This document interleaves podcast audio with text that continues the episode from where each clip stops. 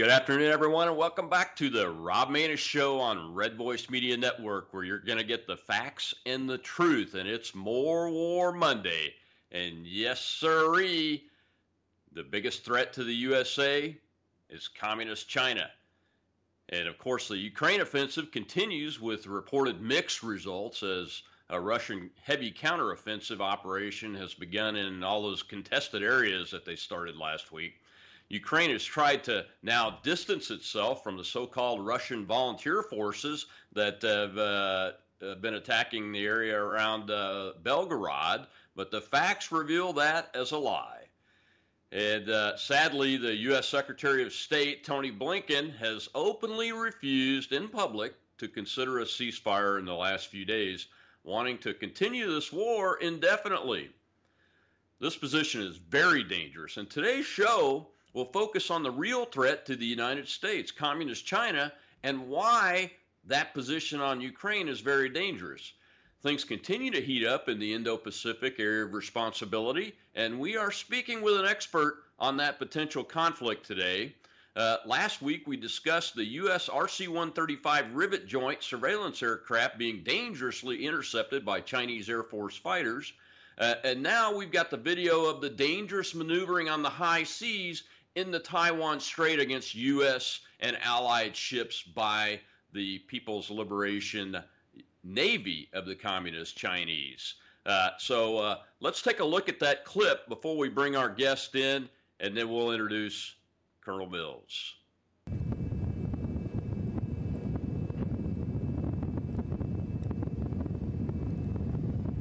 The ship on the left is the uh, People's Liberation Navy, or PLN.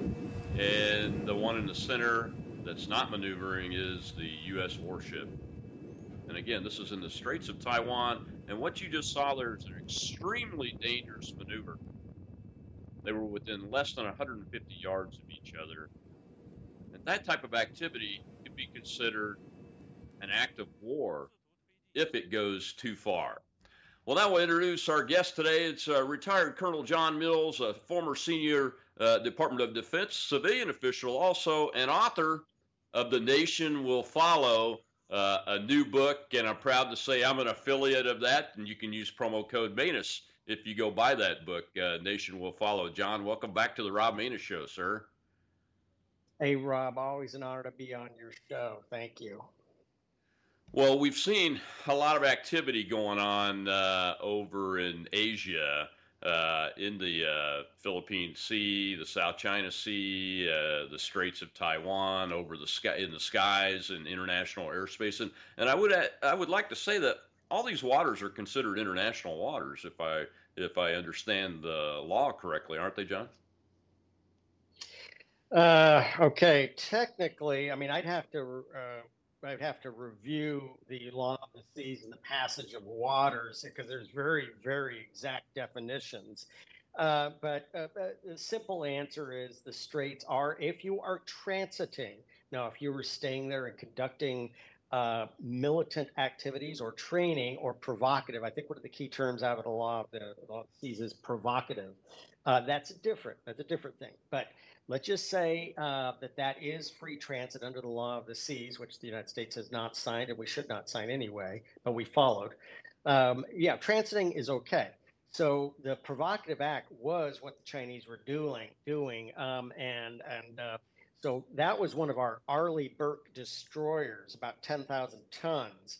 Uh, one of the Navy's problems is that's about the only ship they have. We used to have a, a, variety of ships. Now there's only one answer. They only have one airplane, the F 18, and one ship, the Arleigh Burke. That's it. I mean, they got to get some diversity. We got the Constellation class frigates. We got to go into overdrive, for, find a second yard to start ch- churning those out. That's because it would be better to send in a number of smaller ships that have some combat power. The littoral combat ship just doesn't have a whole lot to it. But yeah, that was very provocative. That was very dangerous. That their action violates the law of the seas. And uh, so, uh, ladies and gentlemen, this is this is getting very serious. You, you got to call this the yeah. fourth uh, st- uh, fourth crisis in the Straits. The first one, 1952. The second one, 1958, where we smoked them. Uh, during the 90s, during the Clinton years, and now the current times.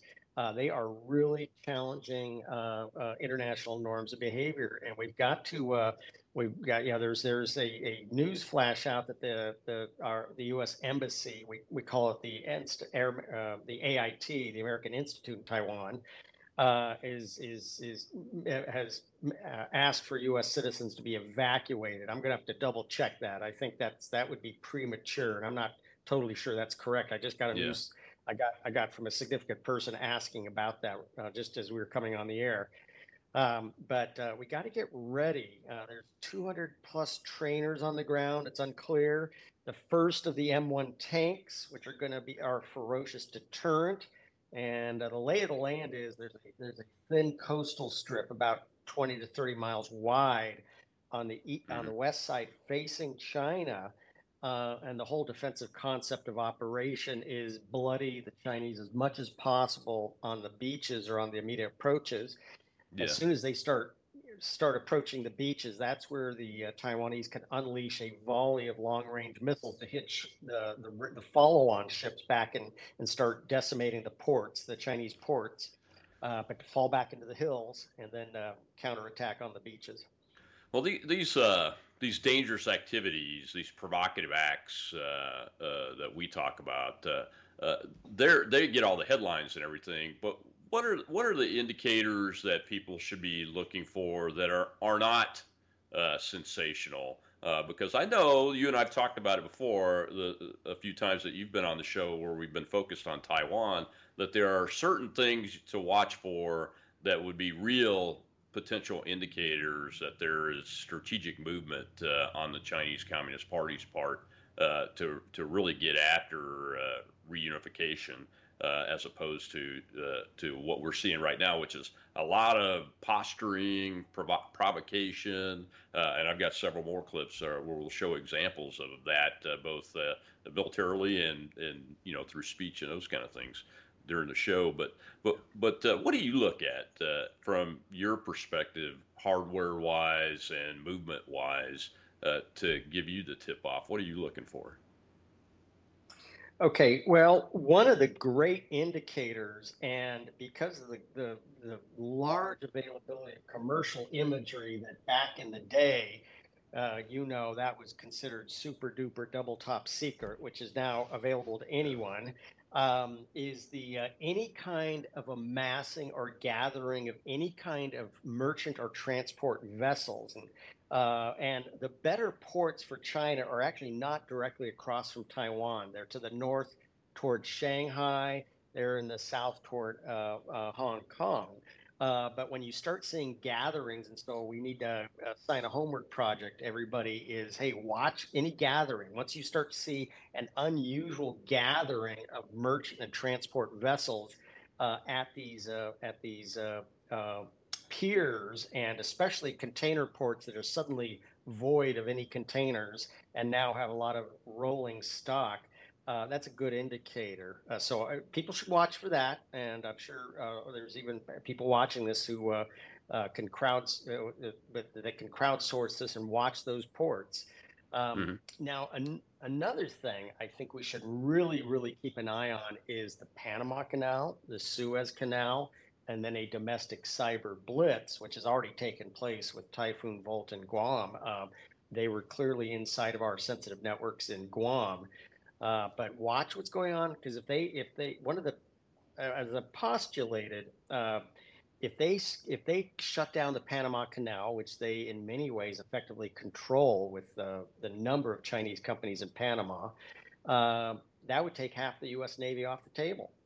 Uh, if yeah. they if they if they shut down the Suez, that would absolutely asphyxiate uh, and choke Europe which needs the oil from the Middle East, needs the oil and and let's face it, I mean we're in a lot better position than Europe.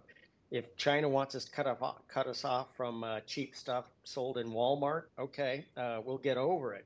Um, sure. There is no alternative. There is no alternative in Europe. So all this basic consumer product, China just shuts down the Suez or, or says, "Hey, Egypt, uh, we'll we'll spot you 10 billion if you uh, shut down the Suez for a year."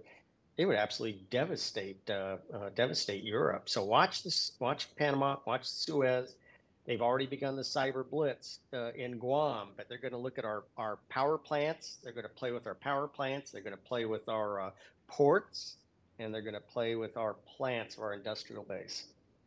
What about their interaction with uh, not necessarily our allies, uh, but through the Belt and Road Initiative? They've really co-opted a number of uh, of countries that, that we once probably considered friends, like the Solomon Islands uh, in uh, in the Pacific, which uh, can can have pretty strategic importance, as we know, based on World War II history, from a military and a logistics perspective. Uh, uh, what type of interactions would would we might see towards those types of folks that have been co-opted co-opted through the Belt and Road Initiative uh, as as they generate up to a war level status?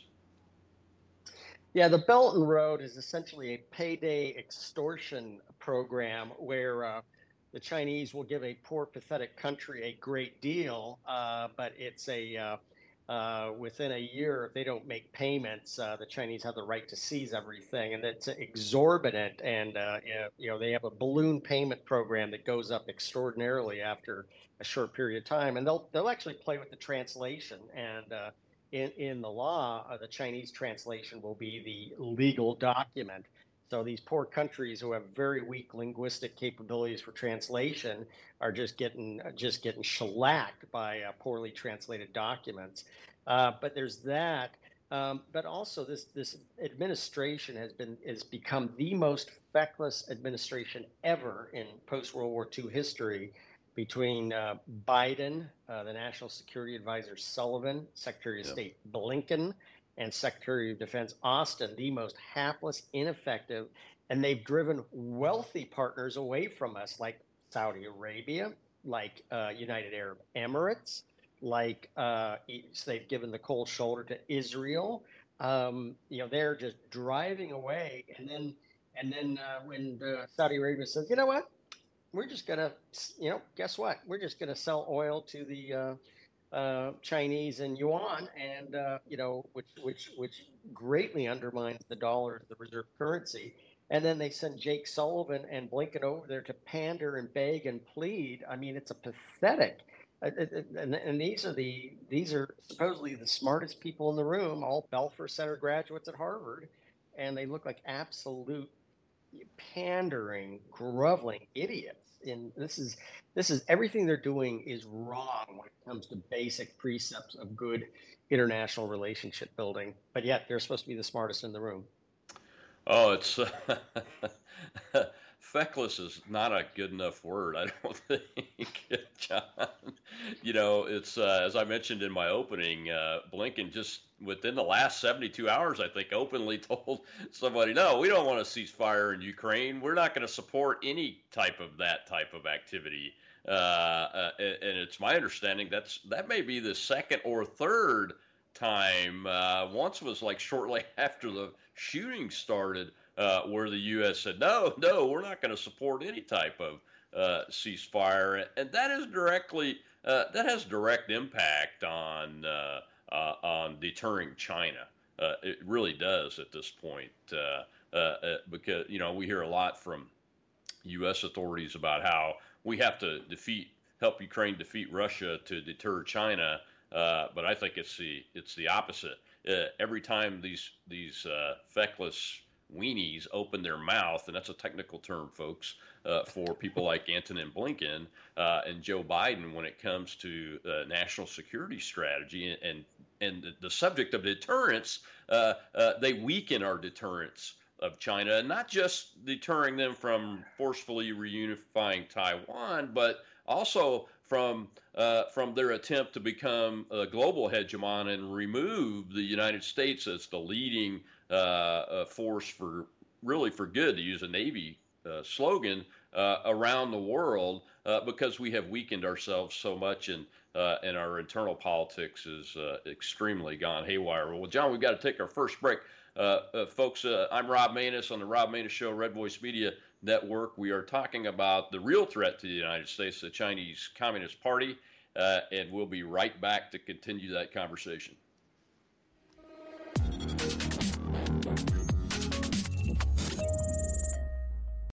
Do you owe $10,000 or more to the IRS? Have you been threatened with levies or have unfiled returns? The IRS is hiring 87,000 agents to boost IRS collections, and they have the power to seize assets, freeze bank accounts, and they can even take your home. Tax Network USA can help you today before it's too late. Our CPAs and certified tax experts have proven strategies that work for taxpayers time and time again. These same strategies have saved over $500 million in back taxes, permanently resolving tax debts for good. Stop collections and get relief today before it's too late. We love the internet, but the internet is tracking everything you do. Take control of your online privacy with IP Vanish. People with malicious intent are everywhere, watching you. Criminals can hack your Wi Fi, while broadband providers and advertisers monitor your data. With IP Vanish on your device, your internet activity is encrypted. No one can see what you're doing. Your location, your connection, completely hidden. Protect your internet privacy today with IP Vanish.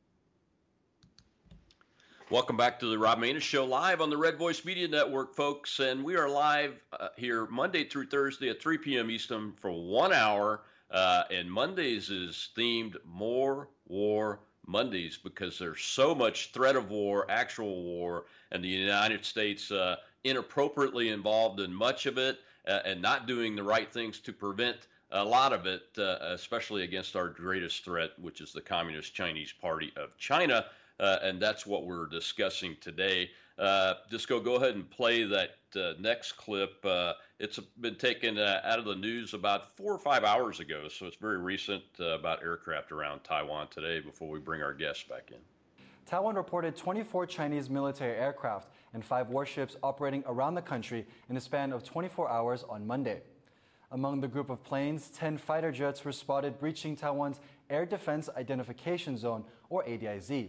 This space is not part of Taiwan's territory, but the military uses it for defensive purposes. Taiwan says it's responding to the situation. And we're talking to a senior, uh, former senior DoD defense official uh, and retired U.S. Army Colonel John Mills today, a friend of the Rob Maness Show. Uh, and uh, he is really an expert uh, on the Chinese Communist parties and armed forces uh, strategies and has been watching the situation in Taiwan quite closely uh, for a while now. Uh, so I wanted to get him to come on to talk about. I mean, that was just four or five hours ago, John, and uh, uh, we're seeing these this type of activity almost daily with PLA aircraft, People's Liberation Army aircraft, incurring onto Taiwanese airspace across the Straits of Taiwan in large numbers. What are they up to with that? Well, I mean, they are testing and probing for weak spots. Obviously, you, would be very familiar uh, with this. I mean, that's what they're trying to identify gaps and seams. They're trying to get the electronic order of battle down, the signals intelligence uh, order of battle down. They're trying to understand uh, the, uh, the the Taiwanese have a fairly strong air defense missile battery system. I think they might even have some of the old Nikes in service, but they've greatly upgraded them. Uh, those also have a dual uh, ground-to-ground capability. Um, but uh, they have lots of Patriots. They have lots of homegrown missiles. They're looking. They're trying to understand the gaps in coverage. Um, mm. Now that that graphic that the the news showed, I don't know how exactly accurate. I haven't checked the flight tracks or anything like that. That showed some, some of the activity to the north, which is a little unusual because much of the air activity has been centered on the south but uh, in in April, uh, late April and early May, we essentially used uh, Balikatan 23 as a pretext for essentially uh, occupying our initial four new base camps in the Philippines. That's to the south. It's about 100 miles south of Taiwan, but that starts to give us uh, excellent, excellent. Because the the south shoulder, which is where they've been probing, was the weak shoulder of Taiwan. Because to mm-hmm. the north you have Okinawa, you have uh, Ishigaki right behind. Uh, that's all Japanese territory. The Japanese have a very strong air force, and uh, so do the Americans on uh, uh, um, on Kadena on Okinawa. So uh, so yeah, they're definitely testing. Um, you know, the whole thing is to not let your aircraft get caught on the ground. You have to be able, as you know, Rob. Um, right. Um, you have to you have to be, practice your alerts, and you have to have a situation um, I'm just going to leave it at this: the uh, the Taiwan airfields are very well bunkered. Okay, that's that's good. They spent a lot of time and resources on bunkering. Uh, you know, at the end of the at the end of the you know the height of the Cold War, Europe. You know, I mean, you you couldn't you know throw a rock without hitting a bunkered facility to hide our aircraft yeah. in. We spent a lot of money and resources on that, and then walked away. Um, so the Taiwanese airfields are very well built. Built. They have great dispersal plans. Um, you know, it looks ominous, but you know, we got to remember the Chinese have never been tested in combat. This is this is uh, they're trying to get their feet wet, but it's just not the same as getting shot at. Um, and, and and and as you know, when you when you really stress an airframe and puts lots of flight hours on it, yeah. things break. And and you and you so you surge those aircraft. You gotta. It's it's all about the ability to generate sorties in those ground crews you know, your left and right turn signals go out on an aircraft and your aircraft is grounded. It's as simple as that. So you got to take care. There's lots of things that break on an aircraft. I didn't get a chuckle from you on that left and right turn signal thing, so you missed that. I didn't miss it. So, uh, I was just waiting okay. for my retort. okay. Yeah, okay. You know, uh, so, uh, I, th- you know, John, I think things, you know you mentioned break. that. I, things break. Yeah, I think I think the the Russians, uh, and it's a specific type of warfare that they were after at the beginning of the Ukraine war, uh, which is uh, modeled on uh, the U.S. Western style, especially the air air war plan uh, and combined arm plan that goes along with it. Uh, from a modern warfare perspective, you know, w- when you look at our major operations like Desert Storm. Uh, the initial parts of Iraqi freedom, the initial parts of, of uh, enduring freedom in, in Afghanistan, uh, we really have perfected that uh, ability to uh, take an objective rapidly and and hold it. at least at the initial point, before we get bogged down in mission creep and building nations in our own image, which is ridiculous anyway. But up to that point, we have, we have perfected that, and I think the Russians thought that they were they had uh, figured it out uh, and realized uh, too late that they really hadn't figured it out. Uh, uh, and the Chinese probably looking at that and learning some lessons for it, aren't they? From it, aren't they? Well, this is going to be very interesting, and this gets into your domain, Rob. Is um, uh, the, the Russians? It was a disaster for their air force. Their air force, after the initial seven, first seventy-two hours, was essentially has been a non-player in the rest of the conflict. And one of the things they did, which the Russians did, which was surprising, was they followed old school Soviet rigid air tactics, where the pilot of an aircraft is not really the pilot of an aircraft. They do exactly what they are told to do, have no authority to deviate from their guidance or instructions. Things change. You have to give that pilot flexibility. And uh, even if it meant uh, you were running your aircraft right into a trap, you had to do that. If it, you know, that was the only target, you had no flexibility to divert to a secondary, tertiary, or a pop-up target. And yeah. so the Russian Air Force was, it, it, did not work out well. And, and the Russian Air Force has essentially been, I know we have Russia cheerleaders and things like that. The Russian Air Force has been uh, not as, this was not their finest hour for the last year and a half at all if the Chinese, and I'm just wondering, and I think the Chinese in the end are going to follow the same tactics.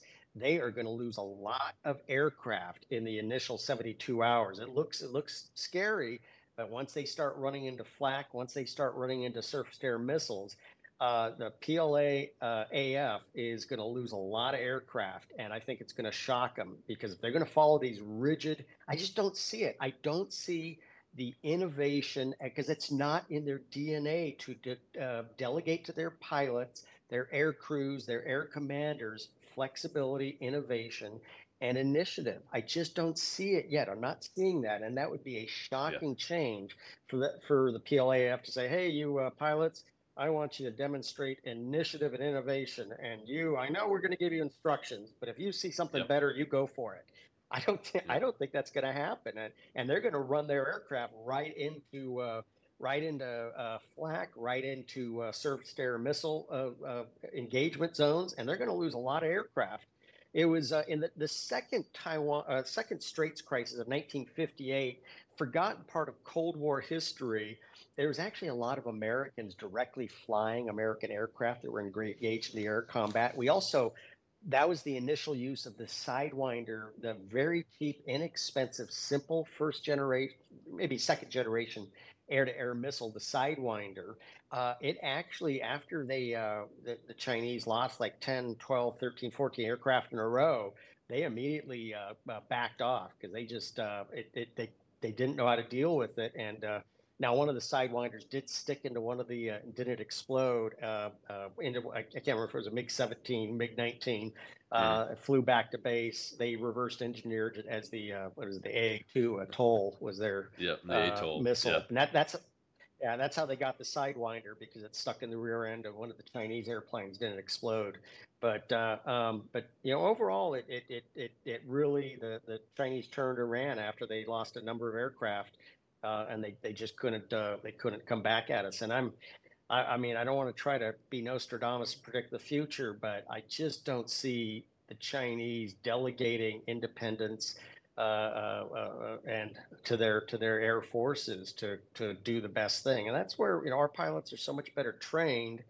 Uh, mm-hmm. and uh, it, in, in, both tactics, techniques, procedures, but oper- operational employment of the of the air air package and the um, the air the Air Force uh, commander, the air, air, air component commander.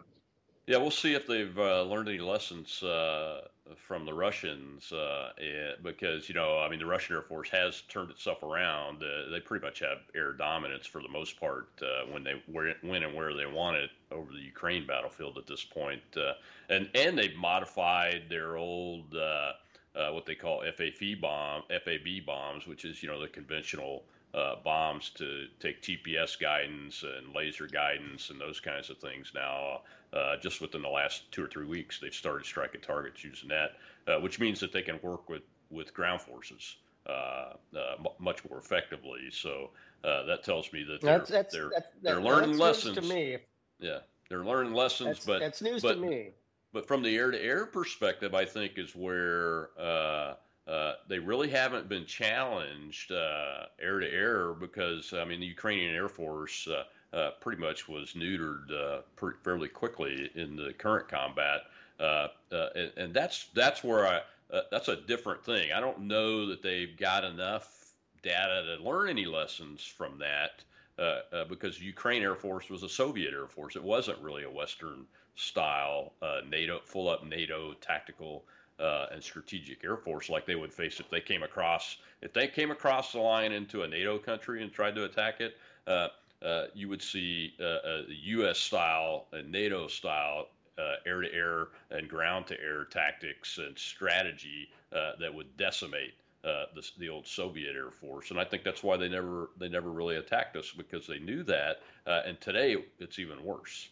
Uh, so the Chinese, they may think they've got it, you know, because they, they built the AMRAAM ski, uh, uh, you know, the Russians did, and I'm sure the Chinese have their version of the AMRAAM uh, too, and uh, uh, people get to thinking they can rely on that technology, even we do, but nobody's as good at as the United States and and U.S. trained NATO aviators and command and control platform and, and intelligence surveillance reconnaissance platforms is tying all that together uh, and being able to just decimate an air force.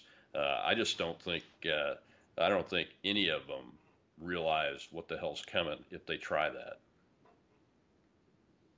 Yeah, yeah. No, uh, I, I, was not aware of you know the tactical use of lasing, you know, which implies forward tactical uh, air control teams, which we're very good at integrating the tactical air control parties from the Air mm-hmm. Force into Army and, and Marine yeah. ground units.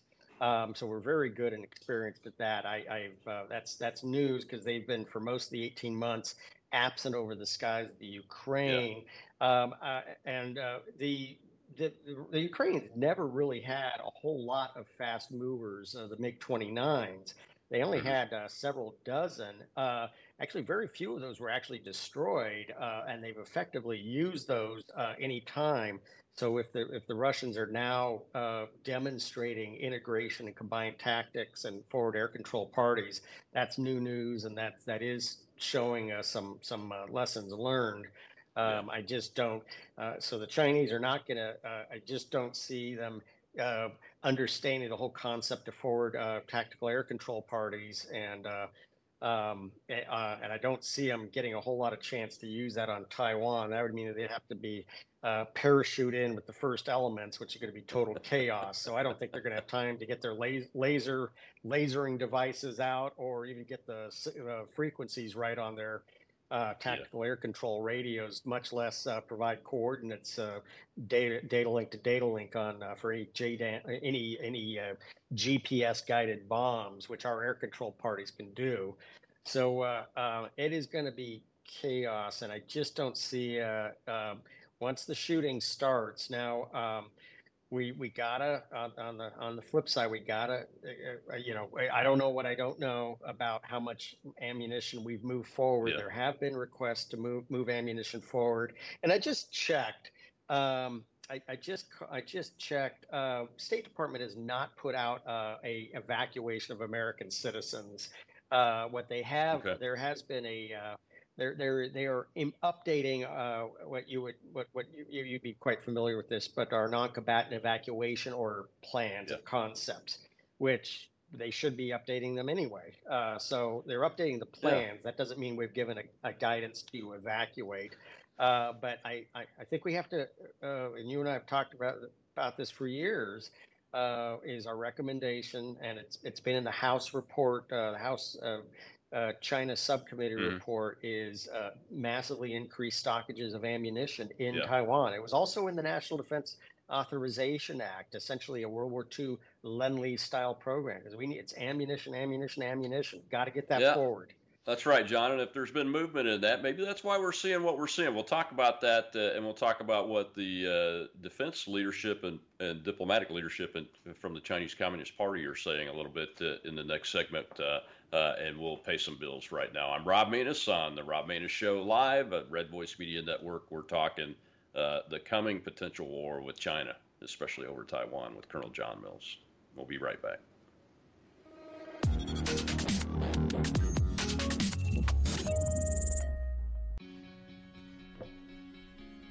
Looks like you've been sleeping well. Megan, he's back. The My Pillow guy. And you're looking good. Still feeling good. Well, just when you thought it couldn't get any better, we've got the best pillow ever, My Pillow 2.0. When I invented My Pillow, it had everything you'd ever want in a pillow. Well, now there's new technology that makes it even better. My Pillow 2.0 has my patented fill combined with a cooling fabric with temperature regulating thread. My Pillow 2.0 is truly the next generation of My Pillow. The best sleep just got even better. Whether you have a My Pillow or not, you need to get the brand new My Pillow 2.0. Call or go to mypillow.com now. Use your promo code, and for a limited time, when you buy one, you'll get a second one absolutely free. You're sleeping even better. And cooler, too. And you're looking good. Feeling good. I knew you would. Visit mypillow.com.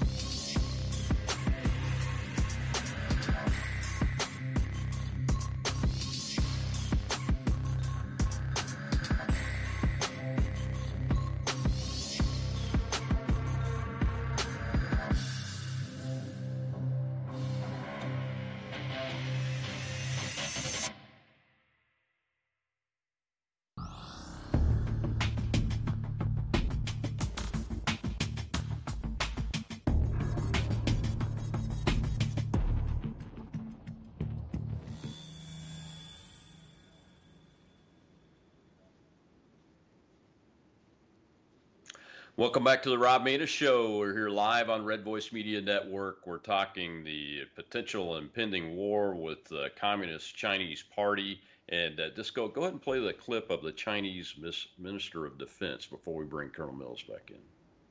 China has one of the best peace records among major countries.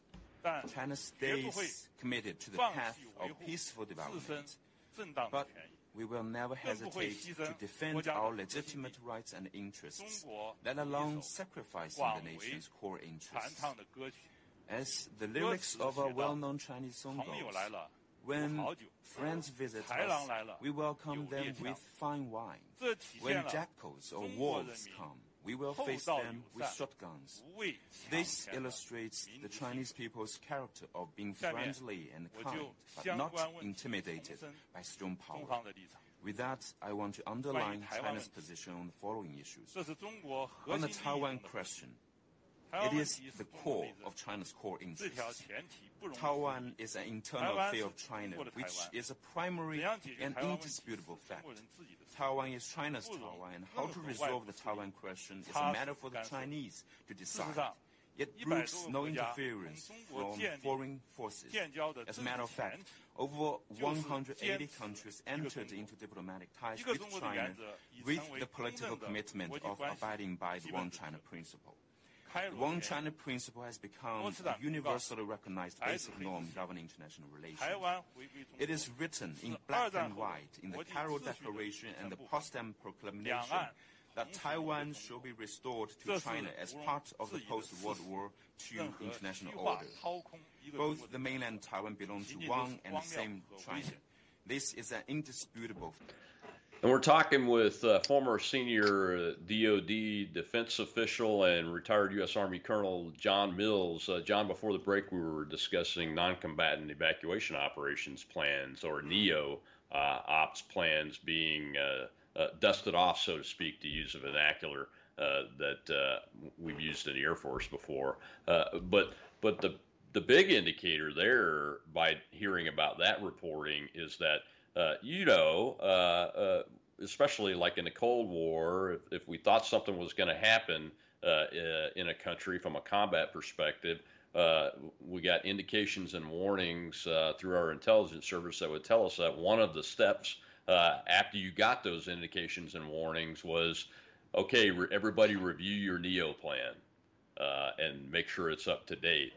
so that's a pretty big deal from my perspective as somebody that's that knows how that stuff works. Uh, that's a big indicator. And uh, what that Chinese defense minister just said, which is not that long ago, uh, is uh, is very straightforward. Uh, except for the part about the well-known Chinese song, I don't know what General Li was talking about. I've never heard that song before. So, you know, and he's also. I wouldn't know it at all because I don't speak Chinese. and he also well, well, this is they want to make it like everybody in the world knows that Chinese song. Uh, yeah, I haven't heard it. Uh, and they also, uh, you know, General Li acts like he's some kind of history professor, like uh, Obama, some kind of constitutional scholar. He goes at the Potsdam conference hmm, communist China didn't even exist at the time of the Potsdam conference. And I, uh, if he's going to play that game, I think I'm going to go look look back at the text of the Potsdam its issuance. I think it probably said something more like. Uh, China would uh, nationalist China would be restored. Uh, so uh, you know the guy's trying to be clever. You know, kind of like uh, Norm Eisen, the absolute jerk who's uh, you know using executive the executive order from 2009, which uh, is a lie. Uh, that you know, it's like Eisen's going like in 2009. I knew what Trump was going to do in 2023. Sure. A total absolute idiot. In fact, I got that. I got that because actually I was I had just left the Obama White House and I had the actual executive order that Eisen's talking about. I actually think it actually reinforces Trump's case. So uh, Eisen hmm. better actually read his own executive order. But back to Taiwan. Um, yeah, Li, uh, that is pure. Uh, I'll never forget the time I was in Singapore uh, and uh, um, there was this uh, Chinese speaker. It was at the big international cyber conference every October. It's coming up again. I might be going to it. Um, but the uh, um, the Chinese speaker was just absolutely berserk over the top. And I turned to my CIA colleague next to me and said, "What was that all about?" She goes, "Oh, well, that that that lady was not speaking to us. She was speaking. That was for uh, that she was speaking to her raters and graders uh, in Beijing. So that that speech had nothing to do with us sitting in the room right in front of her. She was being rated." and uh, Li was a little uh, little more subdued than that uh, that crazy woman we saw in uh, that crazy Chinese communist we saw in uh, Singapore. But uh, yeah, they're they're they're trying to play the sophisticated game, like oh, everybody in the world knows that Chinese song, and oh, everybody knows that Taiwan belongs to China. Actually, that's not true. Even Chiang Kai-shek pretty much ignored uh, it had been under Japanese rule uh, uh, for you know, geez, what is it, almost hundred years before mm-hmm. uh, before. So uh, uh, it's it's utter silliness. There is no legal claim of of China, and this one China thing. I wish people would stop saying this one China thing because nobody even knows what that they're talking about anymore. You got the the robots over at State Department, uh, you know, or Office of Secretary of Defense for Policy, or the Belfer Center at Harvard say, yeah, there's a one China policy. Really? What does that mean? Where, where did no that idea. come from? Where, where, does that come from? well, that would, yeah, that's really uh, that's really part of the. Uh, oh, there was a communique during the Reagan era, the five agreements or something like that, or the five. Uh, the, the five caveats or the five speed bumps or the five asterisks. I can't remember, but it was but it was such such something as hey, we're not saying that time that that that because remember this was that actually was more directed at Chiang Kai-shek who, uh, mm-hmm. if people are old enough, they always remember the joke with Chiang Kai-shek was, uh, you know, every every speech was uh, was always ended with, uh, "and we will liberate the mainland," and and that that language was meant, meant as much to keep Taiwan under control and Chiang Kai-shek under control from invading the mainland because he was. He was not. Uh, Chiang Kai-shek uh, was was a little was was both corrupt and out of control, but uh, um, so this one China thing in the year 2023, we, we need to clarify what that means. And I always make it very clear. China, uh, there is only one China, and it's that big country to the left. I'm talking yeah. about the country of Taiwan. Okay? So, China, you're okay. You're that big thuggish country over to the left. I'm talking about the country of Taiwan, which is separate, independent. Oh my gosh, I said the word independent. You're not supposed to use the word independent. I'm sorry. you know, um, you know, this is it is a sovereign it is a sovereign nation. There is one China, yeah. and it ain't Taiwan. Yeah, and they take it to great extremes. Uh, just a little anecdote. I was in the international part of my Navy War College class. Yes, I'm an Air Force officer, but I went to the Navy War College. Uh, and we had a Taiwanese gentleman in there, but you were only allowed to call him by his first name. He couldn't wear a uniform. You couldn't use ranks. Uh, uh and, and he was a great guy. Uh, uh, and gave us great teaching about the capabilities of the Taiwanese uh, armed forces and, and, and the history uh, behind all of that. Uh, uh, but you, now you've mentioned the Japanese a couple of times in these two segments, John, and this is now the third one. explain to folks the the national interests of Japan historically vis-a-vis Taiwan and that island chain. Uh, that's called the, what the inner island chain. Is that correct? Well, they're they're part of the first island chain, but but uh, chain. Japanese Japanese sovereign territory with the Ryukyus goes down to Ishigaki at the very very very very tail end, which is like right behind Taiwan, and it's a per, it's being armed and equipped with both Japanese and American forces. Uh, you know, we're sighting in equipment, sighting in launch points, except, uh, uh, uh, but there's a very, as opposed to uh, as opposed to a number of other countries, there's actually a very fond memory of the Japanese presence in Formosa, which which now is called Taiwan, going back to the early mid 1800s. A very close relationship. You know, admittedly, there's not as much a fond re- memory of Japan with a number of other Asian countries, right. but with Taiwan, Taiwan there is and that's uh, on one of my last trips there uh, on one of the uh, one of the cultural tours they give you as part of the biolat process. Uh, I was brought to this one village that everything was Japanese. Uh, it was very Japanese looking. I was asked, and and that's where I was really given a history lesson that I I really didn't understand or know. So very close relationship with Japan. Japan considers essentially uh, not Taiwan is not part of. They are a separate sovereign nation and country, but there's very close relationship. And oh, by the way, Japan needs those chips of the TSC, TSMC Corporation, just like America needs those chips.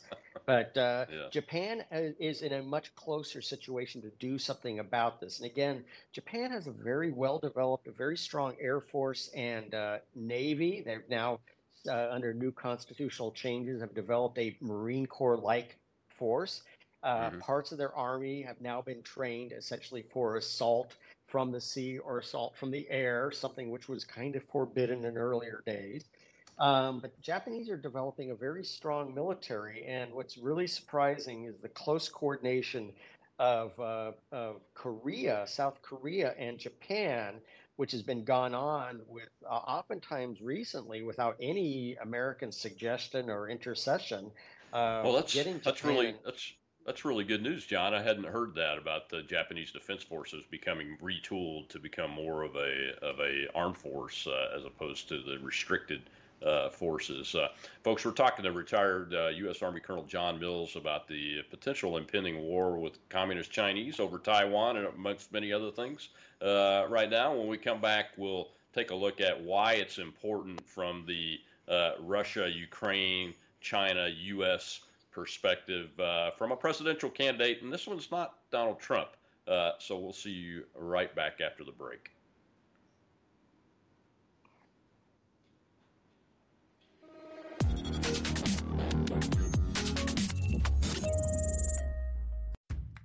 It's a crazy world out there, and we're facing more uncertainty than our country has faced in a long time, if ever. And the most important advice that we can give you and your loved ones is be prepared. Most people don't realize they need something until it's too late, whether it's a natural disaster, a sustained power outage, political upheaval, or God forbid, war.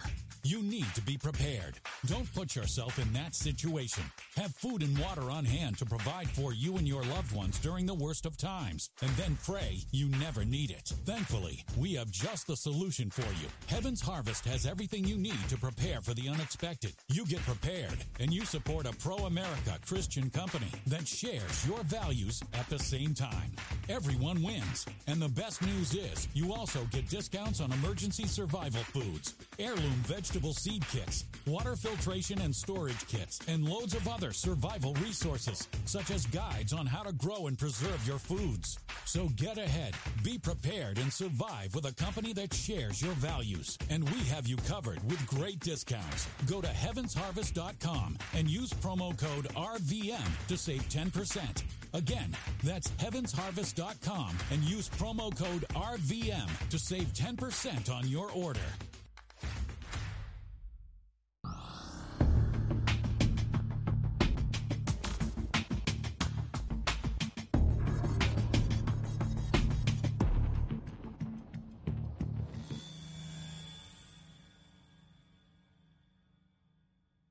You give him Donbass, you give him time, he regroups, he rearms, and then he goes after the rest of the country. So, carrot and a stick. I think the number one thing they need to do is exit the treaty that they have with China, dating back to 2001. No more joint military exercises or otherwise. And if he reneges, then we go back on the things that we said we would agree to give him, which is what we're saying is no Ukraine admission to NATO. Freeze the current lines of control. That's a Korean War style armistice agreement. But if Putin reneges on that, now we're talking about a maximum pressure campaign in terms of economic sanctions. Now we're talking about immediate admission of Ukraine to NATO. And that'll be worse off for him. And Putin has no incentive because right now he doesn't like being Xi Jinping's little brother in that relationship. So if we're actually reopening economic relations with Russia, if we're actually committing that Ukraine's never going to become part of NATO and freeze those lines of control, yes, those are major concessions, but it's in service of a bigger U.S. interest and that is disrupting that partnership between Russia and China. If you combine them, you're talking about the largest nuclear stockpile in the world in Russia's hands, combined with China's economy and economic might. That's actually what fuels Xi Jinping's ability to be aggressive in Taiwan and beyond. That's the real risk that we face. Welcome back, ladies and gentlemen. I'm retired Colonel Rob Maness here on the Red Voice Media Network, where you get the facts and the truth. And it's More War Mondays, and we're talking with retired U.S. Army Colonel and former senior DoD official John Mills, and I would say author.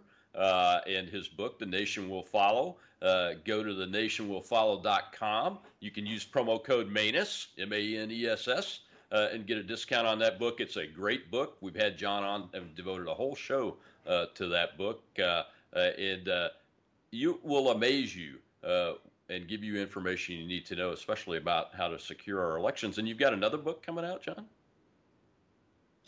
Oh, yeah. Thank you, Rob. In the fall, uh, The War Against the Deep State, kind of book two.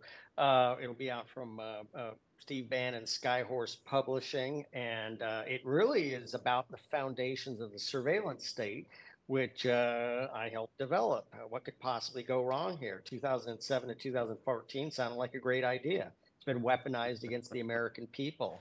So, uh, and more, more uh, an updated information on how the average citizen can really take the war in a peaceful way to the deep state. So, because uh, there, there's a lot of good news and good success stories.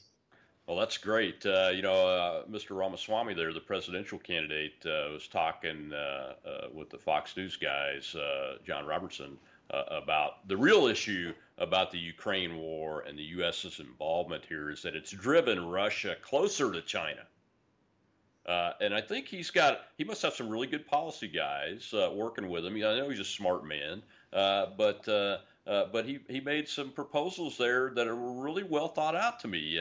Uh, what are your thoughts on that issue, the, that Russia and China coming closer together, and how we can address that if this Ukraine war can't get settled diplomatically and stop the killing. Yeah, uh, Ramaswamy, uh, very, uh, uh very impressive. Uh, uh, he said a lot of things. I listened very closely to what he says because he really mm-hmm. either he's just totally smart himself or he has some good policy people because he says everything the correct way and that he also knows what he's talking about. It's just not yeah. hollow talking points somebody exactly. is handing him. So he's he really he really knows what he's talking about. Um, I would a couple of little caveats though. Um, he says the largest nuclear stockpile, which you know, as we publicly know, the Russians probably had a larger stockpile than us. The treaties are now off. There are no treaties right. anymore uh, on nuclear weapons, uh, but uh, we don't know. And using an intelligence community term, I have no confidence that we can trust our own intelligence community to do an effective count of what the Chinese have they have expl- they have no pun intended exploded on what on their nuclear capabilities just like their their their uh, navy expansion in the last 3 years uh, last year of Trump and the first 2 years of Biden just came out of nowhere where was the where was the uh, the experts in the uh, intelligence community and yeah the intelligence community always I always do my best to try and call balls and strikes fairly the the intelligence community got the Russian invasion down. Yes, the Russians invaded. They, they only shouted for six. They only shouted for six months before the invasions that the Russians are going to invade. Uh, but they, what's often forgotten is they also said, and it's going to be over in 72 hours. The Russians are going to cream the Ukrainians. So they didn't get. Yeah, and at the same right. time, they were uh, supporting uh, the whole Russia hoax thing here domestically yeah. too. So why would yeah, anybody yeah. believe them? yeah, yeah. So, so if you're sitting there with a megaphone shouting for six months that one country is going to invade a country, another country, maybe that country is going to eventually say, "Well, why not? The American intelligence says we're going to invade and that we're going to win in 72 hours. Let's just do it." You know, so uh, yeah. yeah, so so very uh, low confidence in our own IC's ability to uh, to get things totally straight. Uh, and that uh, we will have policymakers in place because the whole idea is the intelligence community reports and then the policymaker decides. And then, well, obviously, this is during the Biden years, and we had no adults in the room, even though they promised only adults in the room. And uh, you know, so they did nothing with the what what intelligence they were getting. They didn't do anything other than say, "Well, let's get some popcorn because the Russians are going to invade." And oh, uh, Zelensky, would you like to be evacuated? You know, wow, that's that's historic, heroic leadership. So. Um, but yeah, my concern is actually the the the the the, the Chinese have as many nukes as uh, Russia does now, maybe even more. Uh, so I think it's great their, their missile building and silo building frenzy. We've talked we've we've heard about a, a Chinese silo building uh, frenzy for their big nukes, their big intercontinental nukes. But people forget, and just like the Russians, the Chinese have a lot of road mobile nukes. We don't have any of those. We've right. talked about them in several iterations. You know, even back to Kennedy, we are going to put Minuteman on trains, never did it. but uh, but uh, they have road mobile nukes. They can roll out, set up, and launch from a from a large truck. That's and very they, scary. and they've just add, they've just finished adding a significant number of in-ground silos too. And if they had, you know, Yeah. missiles with with multiple reentry uh, reentry vehicles mounted on those missiles in, in that capability, and you add that to the mobile perspective, that makes them much more dangerous than the So- even the Soviets were with their small mobile capability and and their large missiles at their height. Uh, Yeah. You know, and uh, uh, yeah, it's uh, uh, we, we're in a dangerous time, and and I think Ramaswamy's uh, uh, idea is good. I'm not so sure that Russia would walk away from totally from and renege on that treaty with China, though. I mean, that is uh, No, they- uh, uh, you know they really truly are, I believe, afraid of NATO. That's that's why. Uh, uh, and afraid of the Ukraine being a NATO country. Now that being off the table uh, might get some positive things done. I think is uh, it, it, and it should be. Uh, NATO should never let Ukraine uh, be one of its member countries, in my opinion, because that, that is just a red line that uh, that the Russians have always said. If you cross it, uh, it, it's a totally different world than even the one we see now, which is uh, which is not good. We're not in a good situation in Eastern Europe uh, because of this conflict. Uh, uh, you know, so. well, they're, they're, uh, go Yeah, after the Second World War, there was Austria, and one of the big debates, uh, since General Li wanted to bring up the Potsdam Conference, like he's some historian, um, is uh, the what, how Austria was handled after the Second World War. Because in the end, Austria was considered essentially a neutral state that neither side would have influence over. Um, now things have changed in modern times, of course, but for many years, Austria was neither Russian nor American, and uh, it, it was it actually worked out pretty well. You know, that's a model for Ukraine in many ways. Um, right now, the uh, and uh, but Ramaswamy, one thing I would also uh, I would tell him if I was one of his staffers, I would say, sir, is uh, um, it's not even close. Russia is by far the junior partner. They are a minstrel of China. They are totally dependent on China uh, for uh, their uh, o- uh, for for oil sales, uh, ga- gas and oil sales. Uh, they are totally dependent. So they would never walk away from from this because they need it. They need China more than China needs Russia. So, um, but I, I'm I'm uh, um, China is very happy to see the West chew up resources in the Ukraine right now. And we have our own, again, the most incompetent, feckless, I didn't say that, use the word hapless, I don't think, uh, between uh, Biden, Sullivan, Blinken, and Austin. And all of them are clearly in on the corruption and the big steal. I mean, they're they're in they're in on it. Uh, they're totally in on it. And Blinken, you know, as we know, he was the one shoving around the 51 intel letters to, and uh, that, that uh, the, the Hunter lap- laptop was uh, fake. So again, I try to call the balls and strikes fairly. That goes both ways. Blinken is clearly they're happy to let the war go on because it's a distraction to finding truth on the absolute fraud of Blinken pushing that letter of the Hunter Biden laptop of of their leveraging of uh, Ukraine for money laundering, which was Haiti on, uh, perfected in the 90s by the Clintons in Haiti. Uh, and China is perfectly happy to watch us chew up resources uh, in Yeah. the Ukraine also. So it's a win for China. it's a Sure win for the Biden team. Uh, you know, uh, it's a, it's horrible for the people of the Ukraine. And I, I, I Well, John, So- thank you so much for joining us today. Uh, uh, you're at Colonel Rhett John on GETTR, Substack, and Truth Social. Uh, and get the books, folks. Uh, Nation will follow. Uh, promo code Maness. I'll see you tomorrow on uh, Training Tuesday. Guess what? We're talking Donald Trump and his court appearance for the indictment. Now over to Drew Berquist, and this is my show.